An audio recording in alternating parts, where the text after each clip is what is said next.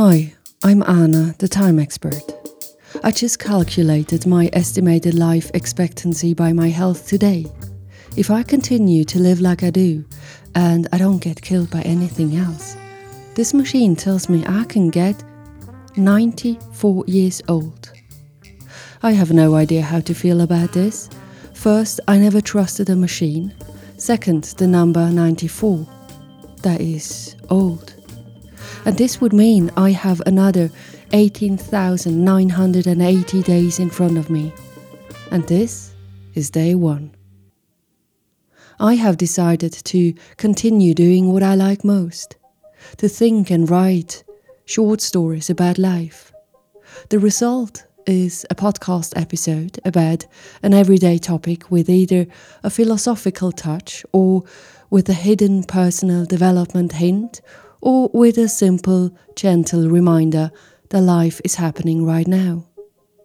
But there is something I haven't yet told you about. My little thoughts coming out of nowhere. And when they arrive, I have to write them down because that's where they want to be on paper.